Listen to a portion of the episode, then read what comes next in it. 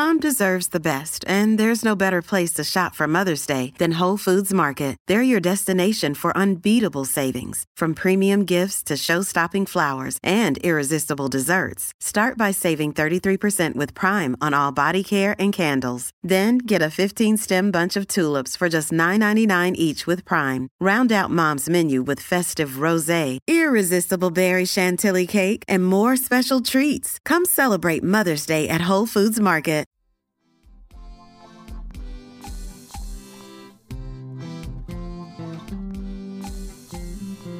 Welcome to Baldhead Bible Podcast, making the Bible come to life, featuring the expository preaching of Dr. John Katzian.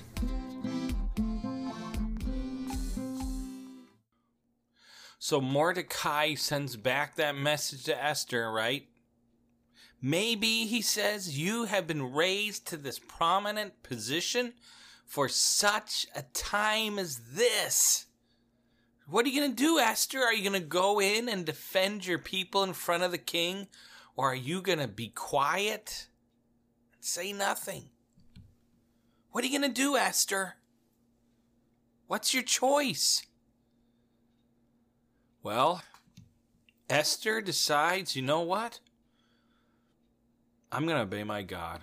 And I am going to go into the king. And she sends back a message to Mordecai I will go into the king. And she says this, and if I die, I die. This is a woman of faith. Of course, she wants to go on living, but you know what? If following God means she has to die, she'd rather do that than live a lie. And so she says to Mordecai, All right, I'll go into the king, but if I die, I die. But this is what I want you and all the Jews in Susa to do at this point, okay? If I'm going to do this, I need you guys to fast and pray for three days and three nights straight. Can you do that? Mordecai's like, Yes, I can do that. And so he gathers all the Jews in Susa and they begin to pray and they begin to fast, which basically means they didn't eat anything but maybe drink some water. And it's interesting in the book of Esther, before Mordecai had sort of been leading, but at this point, Esther takes over. Esther's in charge. So Esther's thinking, you know, how do I get the king's attention?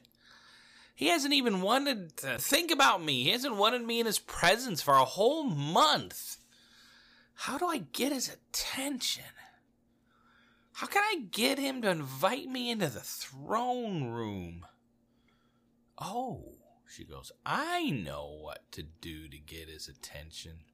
Think about it. She's been married to this guy for four years. And so she puts on a dress that he knows Xerxes likes. She puts her hair up and does her hair the way he likes it. She puts on his favorite bracelet and his favorite earrings and does her makeup the favorite way, all the way down to the favorite ankle bracelet that she puts on her ankle. And she's like, he's gonna notice me. And then I can imagine she walks back and forth in the area in front of the throne room. She stands in that inner court and, and maybe she stands right in front of the throne room so she knows that Xerxes can see her.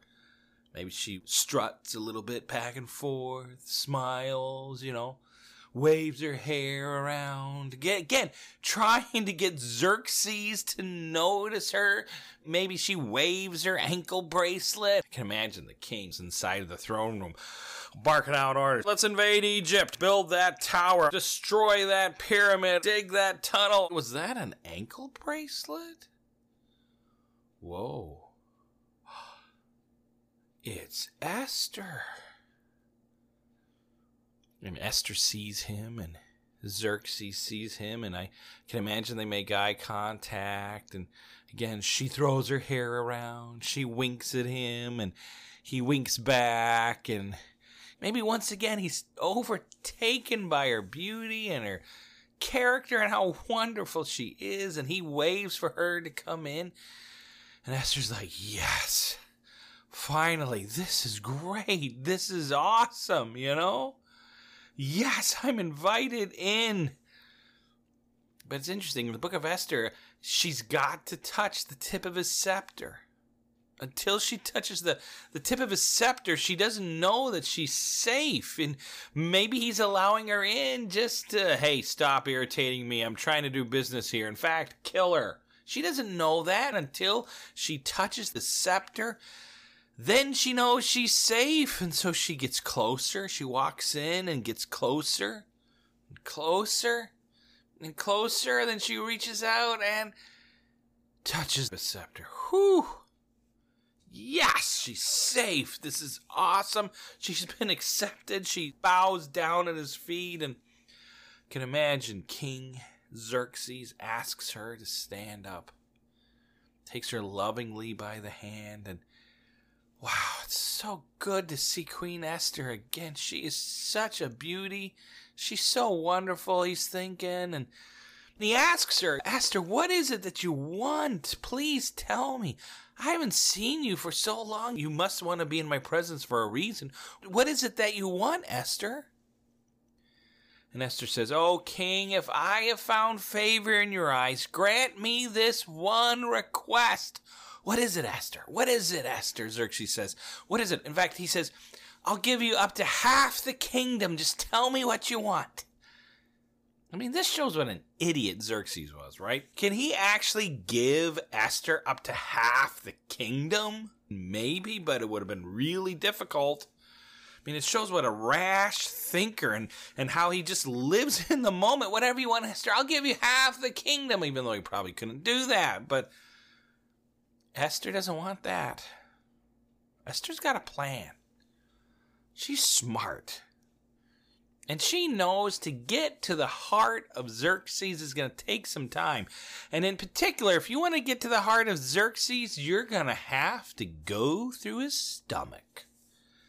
So Esther goes, Hey, king, will you come with me to a banquet, a feast that I've prepared for you? King Xerxes is like, Yeah, I love that food and drink. And then she says, Please, please bring Haman also.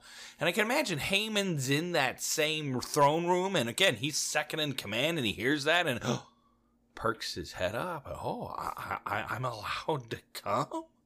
Whoa, you know? So Esther, she's smart. She knows that king makes these important decisions in the middle of parties while joyfully drinking and eating and and it seems like Esther takes advantage of this what I would call a character flaw and Haman also he's like, "Oh, I'm prideful." Another character flaw. And Esther says again, "If I can get these people to this party, then I can start to move this plan forward." So Xerxes says, All right, let's go to this party. Haman, hey, come on with me. Esther wants us to go to a party. Haman's like, Well, we got a lot of work to do here. I don't know if we should do. Xerxes like, Hey, you coming with me to the party or not? Well, I guess it is a quite honorable thing for me to be allowed to come to your party. So Xerxes go and Haman go off to this party and there they eat and feast and have a great time, and sadly, Xerxes starts to get a little drunk because he drinks too much wine, drinks too much, oh, oh, oh, and washes it all down with various drinks that slowly make him inebriated. At the end, Xerxes says, Hey, Esther, I love you, Esther. But tell me this. I know you didn't really want me to come to this party. I know that's not what you really want. Please tell me. What is it that you really want? And Esther looks up at Xerxes. I can imagine she's playing with her hair and again flirting a little, you know, with her big puppy dog eyes. You know, maybe she touches his hand a little and she says, You know, please, King, if I have found favor in your eyes, please grant me this one wish. Xerxes is like, Wow, you're so beautiful. You're so awesome, Esther. I've missed hanging out with you. And he is so taken with her that again, Xerxes says, I'll give you anything up to half the kingdom. What is it? What is this one thing you want? I'll give you everything, anything you want. Think about it. Esther could have had half the kingdom, which is a massive kingdom at this point. She could have had wealth and money, but Esther has a plan to save her people. And he's so moved by her, he'll give her anything. But then Esther replies, You know what I want, King? Yes, tell me. You know what I want? Okay, yes, yes, what is it? I want you to come to another feast tomorrow. Just you and Haman. I can imagine Xerxes is thinking, I don't know, is that really what she wants?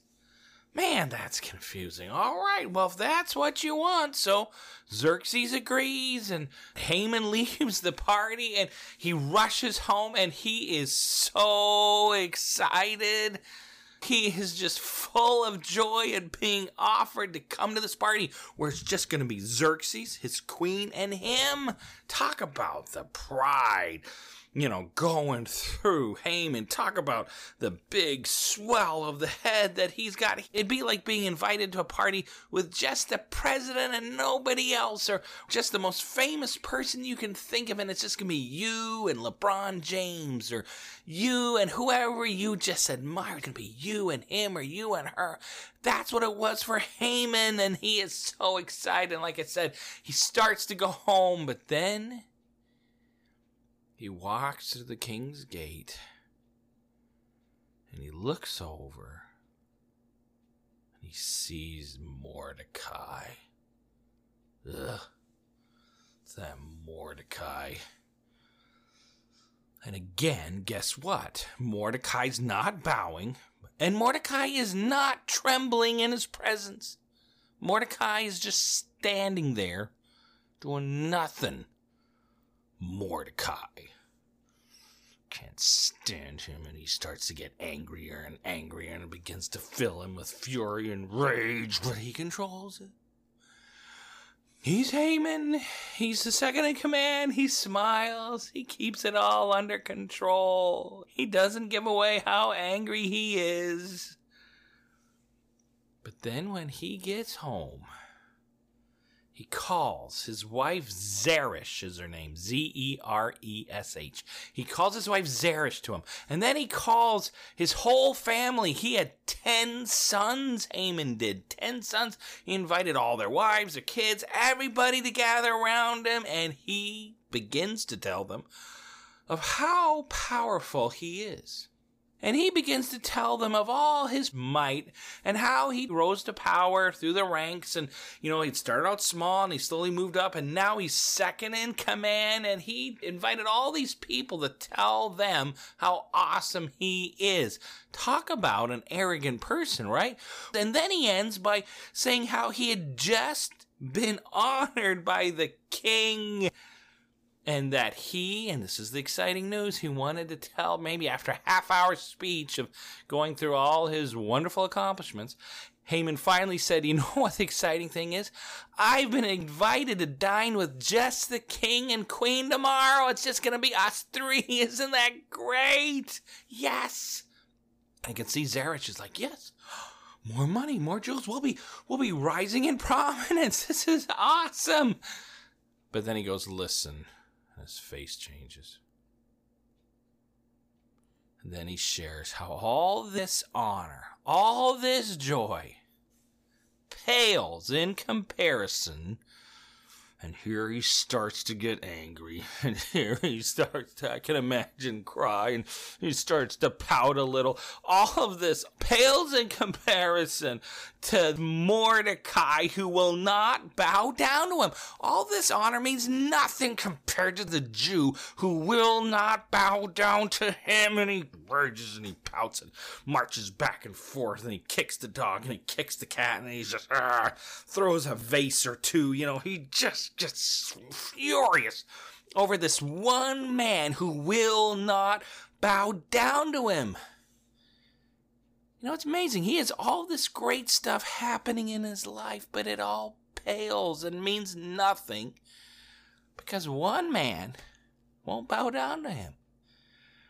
I mean, how selfish is Haman? How self absorbed. I can imagine he's crying in the corner and totally upset. And so Zeresh comes over, his wife, right, and pats him on the back and says, Listen, calm down, Hamie. Listen, calm down.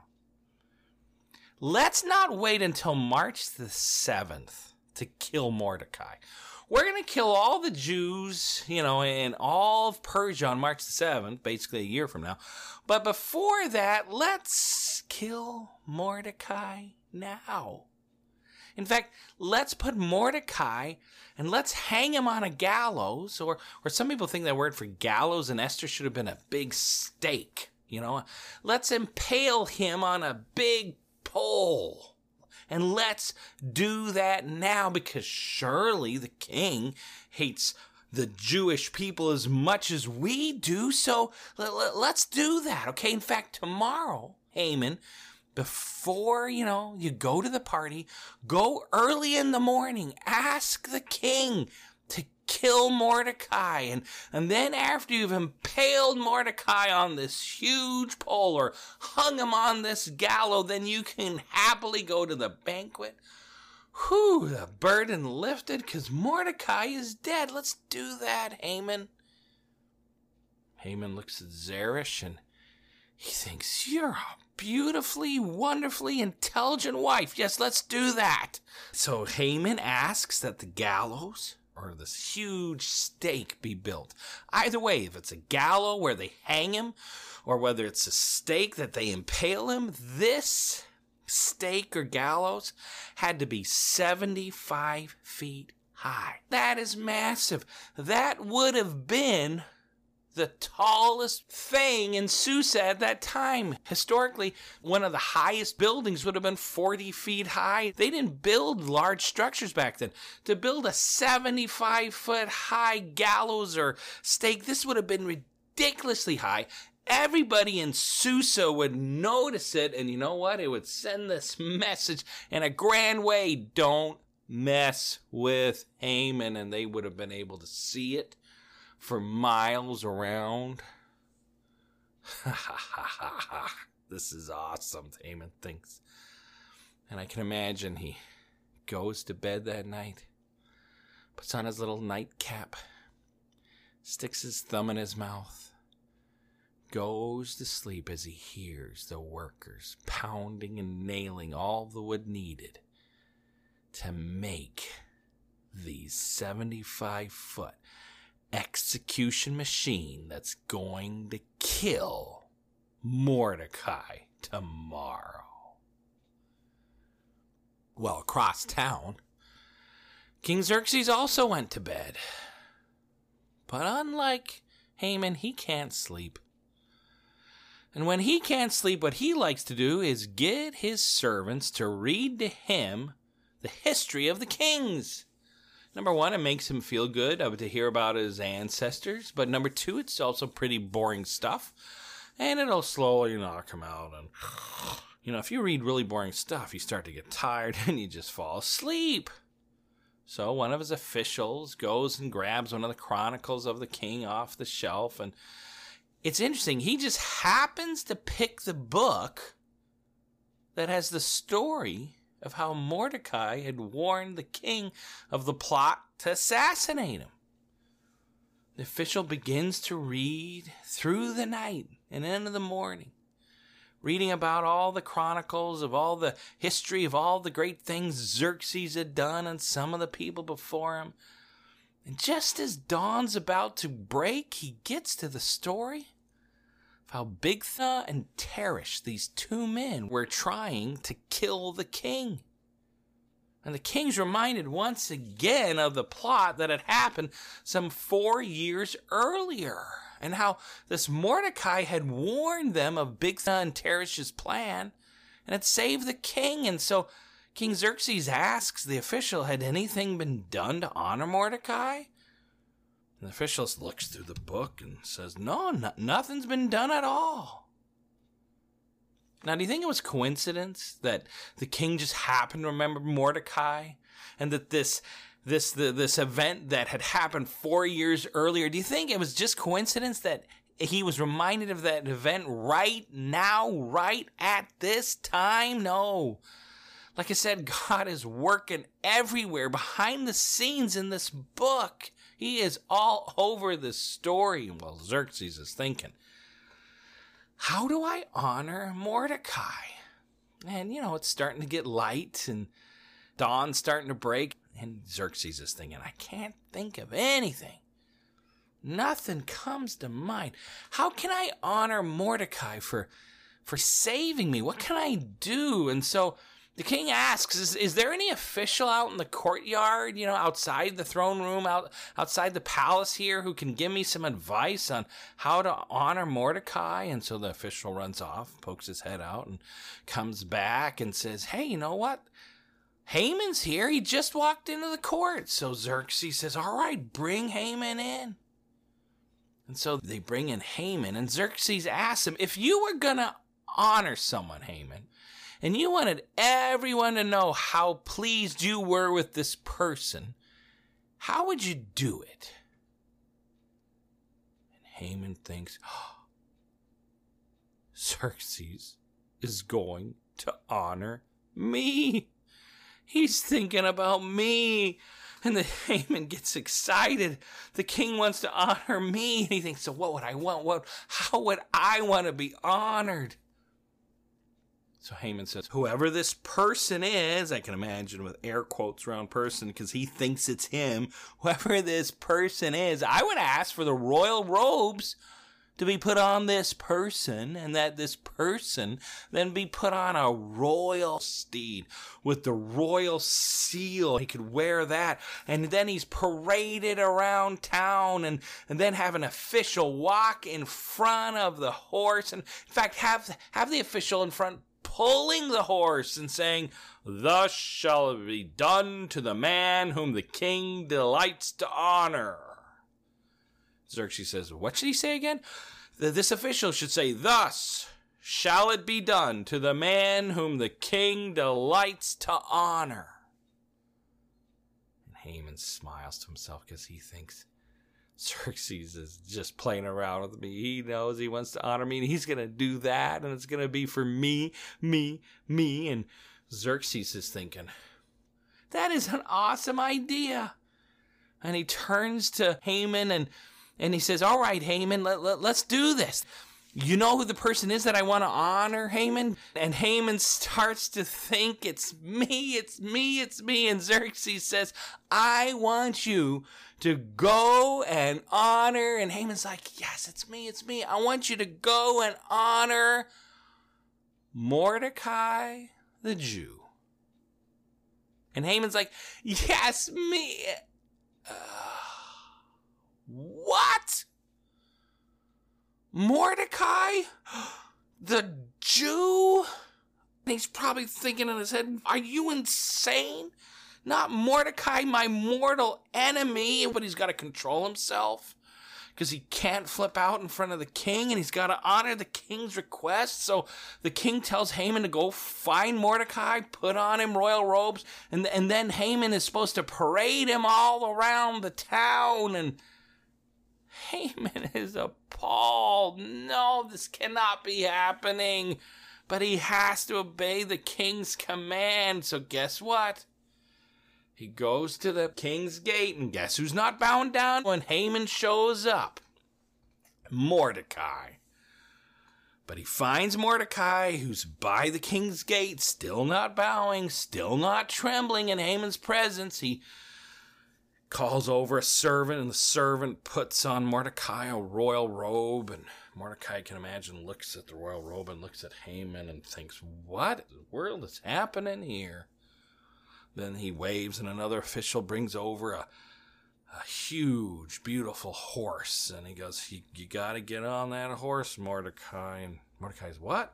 Haman says, Get on the horse. So Mordecai gets up on the horse and Probably then brings that royal seal and maybe drapes it around him, showing that this is a proclamation of the king. And then Haman looks at the horse, looks at Mordecai, grabs the horse, and begins to pull Mordecai around town. Then he pulls out this proclamation. He begins to read it. Maybe, you know, walking through the market, everybody staring at him and Mordecai. Haman begins to read. Thus it shall be done to the man whom the king delights to honor. Mordecai's like, whoa, that's me. Hey, hey, hey, hey, man, I can't, I can't hear you. Could, could you say it a little louder? Thus it shall be done to whom the king wants to honor. Uh, c- come on, a, a, a little louder. I can't hear you. Thus it shall be done to the man whom the king delights to honor. And Haman is completely humiliated, and Mordecai is smiling and joyful. And here the tables turned. Haman, who wanted to be so honored by Mordecai, he has to humbly praise and honor Mordecai and Haman for the next hour, two hours, walks him all around the capital of Susa, saying, Thus shall be done to the man whom the king delights to honor. And everybody's cheering and yelling, and yay, Mordecai, yay, Mordecai. And Haman completely humiliated. And he rushes home and cries to his wife, Zeresh, I can't believe I had to do that, says to her. It is so embarrassing. And Zeresh responds, Well, if, if the king is raising up Mordecai, well, th- that could lead to the fall and ruin of you, Haman. And Haman's like, Thanks a lot, Zeresh. That's exactly what I needed to hear. And just as they're about to argue, in come Esther's servants to collect Haman for the party. So Haman has to pull himself together. He has to stop whining and crying and, hey, I'm now at this party enjoying it. And, you know, he starts to talk with the king and Esther and they start to eat food and drink and he's got to act all happy. And then at the end of the party, Xerxes asks Esther once again, what is it, Esther? I, these parties are great, but what is it that you really want? What is it that you really want? So, Esther, being the smart woman that she is, she knows now is the time to pounce. And she begins to tell King Xerxes how her people are being attacked and how her people, the Jewish people, are being attacked by a man, one man who's out to kill all of them. And in the process, by killing all the Jewish people, this one man is going to kill me as well, King Xerxes, because I'm Jewish. and Xerxes is furious. And Xerxes is mad. Again, Esther is so smart. She's fed his belly. She's helped his egos. She's reminded him once again of how awesome she is. And if she ever left, how much he would miss her. And when he finds out she's a Jew and that somebody is out to kill all of her people and her, he is furious and asks who that man is. And Esther then turns and looks at Haman. By this point, Haman's probably crouched down in his chair, maybe trying to hide under the table. She points her finger at Haman and says, It is Haman, the enemy and adversary of my people. He created this law, and it is that law that he is carrying out that will kill all of my people on March 7th, a year from now. It's Haman. The king looks at Haman. And he is so enraged and he is so angry. And he's also an idiot, right? Because he forgets that it was Haman and King Xerxes that helped to write that law. But all he thinks is it's Haman's fault, and he leaves the room in a rage, and Haman gets scared, and I can imagine him climbing out from under the table, and he starts to go towards Esther, and he pleads for his life, and he gets down on his knees, please, please, please, Esther, please don't kill me. And it talks about how all the blood had left him. He was so afraid. He was pale white, white as a sheet. He was that afraid and how he began to plead. And maybe he stood up to, to, to grab her, to, to please, please not, not, not kill him. And in the process of doing that, he stumbled and fell on top of her. And it was at that moment, King Xerxes walks back in. And he sees Haman knocking over his wife and Haman himself practically on top of her. And, and Xerxes says, Are you trying to assault my wife right in front of me? And he calls for his servants and they grab Haman and they place a cloth over his face.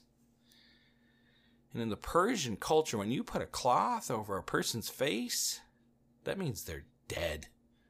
That means they're about to be executed. That means they are no more and they're dragging him out to be killed. And one of the servants along the way, he's like, Hey, wait, Xerxes, you know what? Haman has been building a 75 foot pole to impale Mordecai on. And Xerxes looks at Haman and looks at Esther. He stands up boldly and says, Good. Then tonight Let's impale him on the same pole that he meant to impale Mordecai on. Let's impale Haman on it. So they dragged Haman up to the top of the 75 foot pole and impaled him and killed Haman. Well, the enemy of the Jewish people was now killed. Yes! The mastermind behind the plot to kill all of the Jewish people were, was killed. Yes!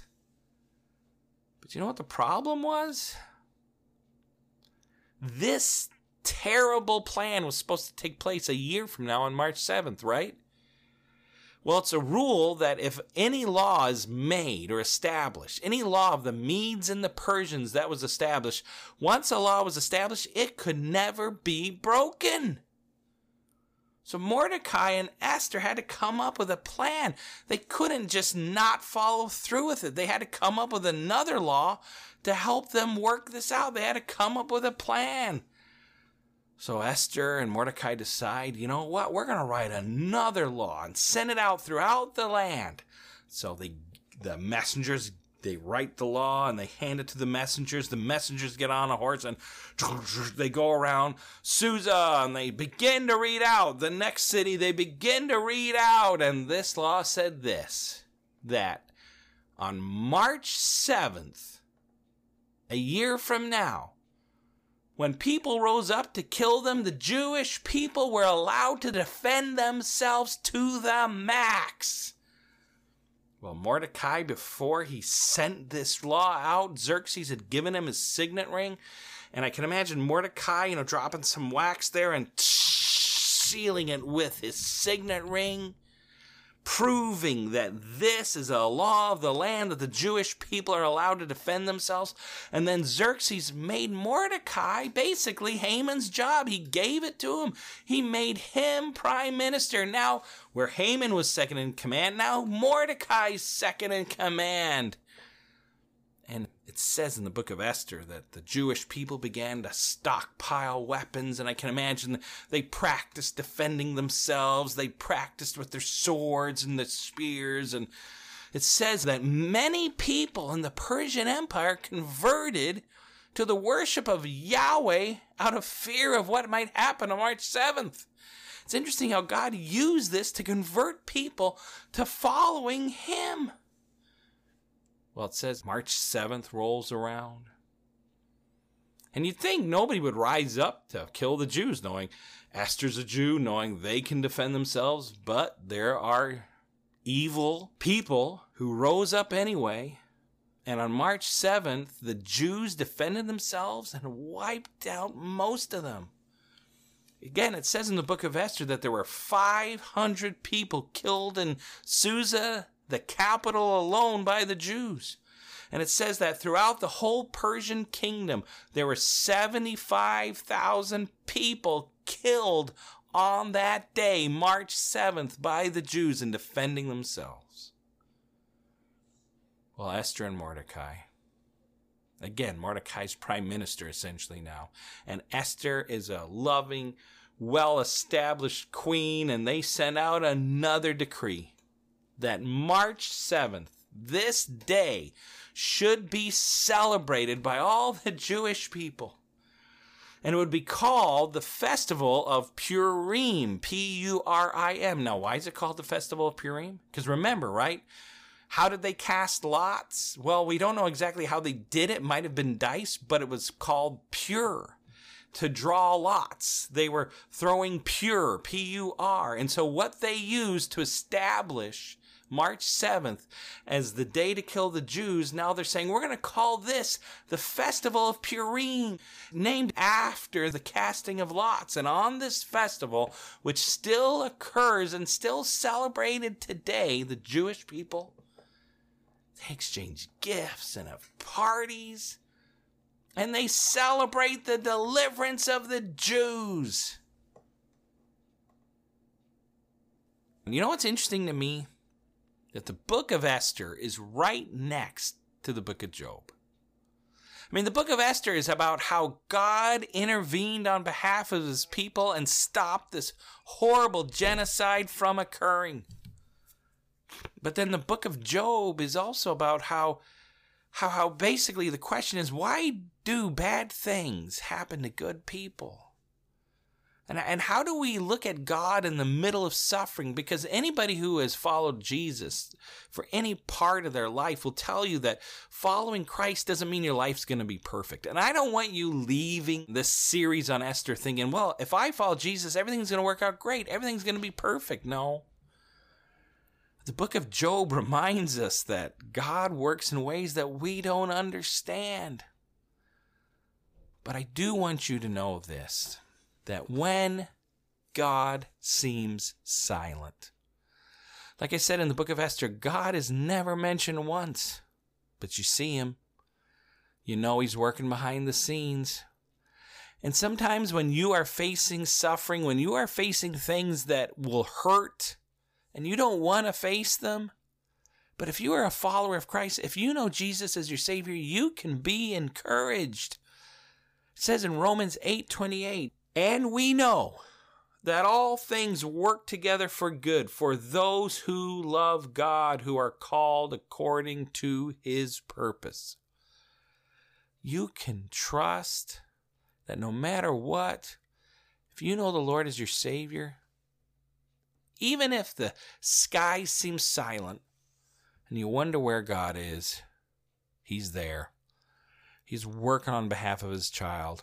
He's accomplishing things for your good. Do you believe that? Do you trust that? You know, first of all, do you know the Lord is your Savior? Have you asked Him to save you? It says that all who call upon the name of the Lord shall be saved. Just ask Him to save you, and He promises He will. Just say, you know what? I am going to put my faith and my trust, my loyalty and I'm going to follow Jesus. There's lots of gods I could choose to follow, but I'm going to choose to follow Jesus and I'm going to follow him the rest of my days. You know what? If you've done that, you are a child of God.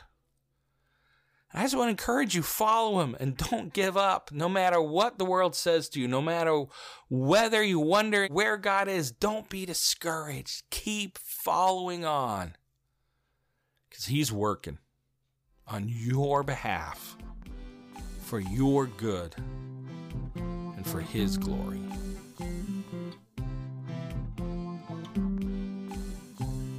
Thank you for listening to Baldhead Bible Podcast. If you have any questions or comments, we would love to hear from you. You can comment on our Facebook page or email us at baldheadbible at gmail.com. If you would like to support this podcast, please check out our Patreon page at www.patreon.com slash baldheadbible. Baldhead Bible Podcast, making the Bible come to life. New episodes added every week.